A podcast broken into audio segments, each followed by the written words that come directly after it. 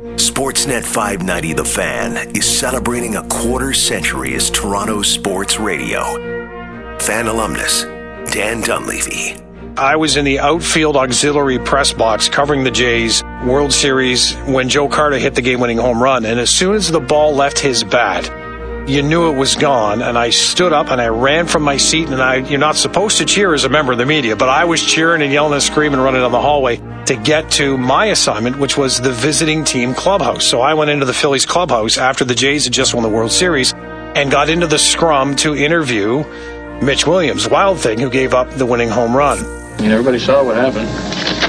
I made a mistake, he gets a mistake. I let my team down tonight, and I'm not going to go home and commit suicide or anything like that. I still have a job to do next year. I'm going to come back next year and try and do the same job I did this year. I'm not going to go home and hang my head all winter long.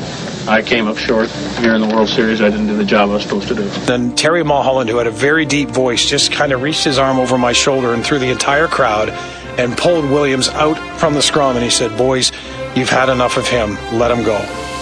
Thank you for making us a part of Canada's incredible sports history and its future. Celebrating 25 years. Sportsnet 590 The Fan.